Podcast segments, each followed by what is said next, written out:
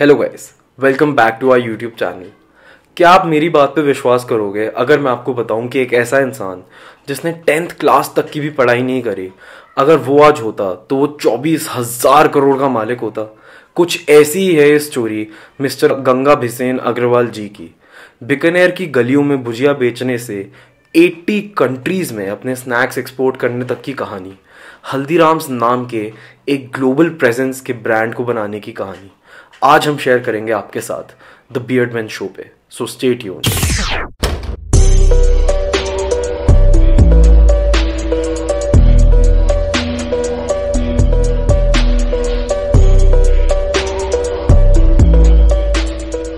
कहानी शुरू होती है 1937 में, जब गंगा बिशेन अग्रवाल जी, जिन्हें प्यार से हल्दीराम बुलाया जाता था, अपने फादर की नमकीन की दुकान पर काम करना शुरू करते हैं बीकानेर, राजस्थान में।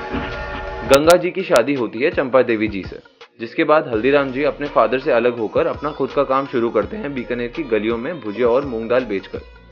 हल्दीराम जी ने यहाँ से इंडिया की भुजिया मार्केट को रेवोल्यूशनाइज करना शुरू किया, बेसन की जगह मोट की दाल का प्रयोग कर अपनी भुजिया में, जिससे भुजिया बहुत क्रिस्पी और पतली बनना शुरू हुई। ये प्रोडक्ट मार्केट में एकदम नया था एंड लोगों को बहुत ज़्यादा पसंद आया। पसंद आने के बाद हल्दीराम जी ने जो मार्केट रेट 2 पैसे पर केजी के हिसाब से बिकता था, उन्होंने 5 पैसे पर केजी के हिसाब से बेचना शुरू किया एंड उनका प्रोडक्ट बहुत बड़ा हिट था, जिससे उन्होंने बहुत ज़्यादा पैसा कमाया और अपनी पहली दुकान बीकानेर में खोली। यहाँ से शुरुआत होती है हल्दीराम के सफ़र की। उसके बाद आती है ग्रोथ की कहानी। जब हल्दीराम जी पहली बार कोलकाता एक शादी पर गए, वहाँ से उनको आइडिया आया कि यहाँ पर उनको एक दुकान खोलनी चाहिए। यहाँ से पूरा सफ़र शुरू होता है हल्दीराम की पूरी ग्रोथ का। 2 रेस्टोरेंट्स बनने के बाद अग्रवाल जी एक वेल्दी मैन बन चुके थे, पर हर इंडियन बिजनेस फैमिली की तरह टाइम के साथ उनके घर में भी बिजनेस को लेके लड़ाइयाँ बढ़ने लगी। इसके बाद उनके टोटल 3 स्टोर्स बने, बीकानेर, नागपुर और कोलकाता। ये सारे स्टोर्स उनके डिसेंडेंट्स में डिवाइड हो गए। अब हम आते हैं इस स्टोरी में हल्दीराम्स के सेकेंड मास्टरमाइंड की तरफ, जिनका नाम है शिव कृष्ण अग्रवाल जी।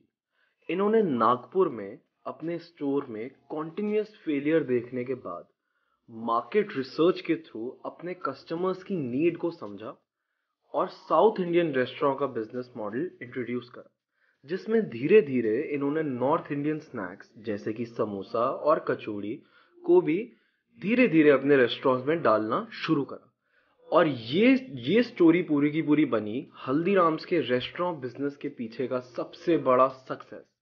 और इसके बाद हम आते हैं सीधा 1973 में, जब मनोहर लाल अग्रवाल जी ने अपने फैमिली बिजनेस को ज्वाइन करा और एक नया स्टोर खोला in the capital of India, Delhi के चांदनी चौक में।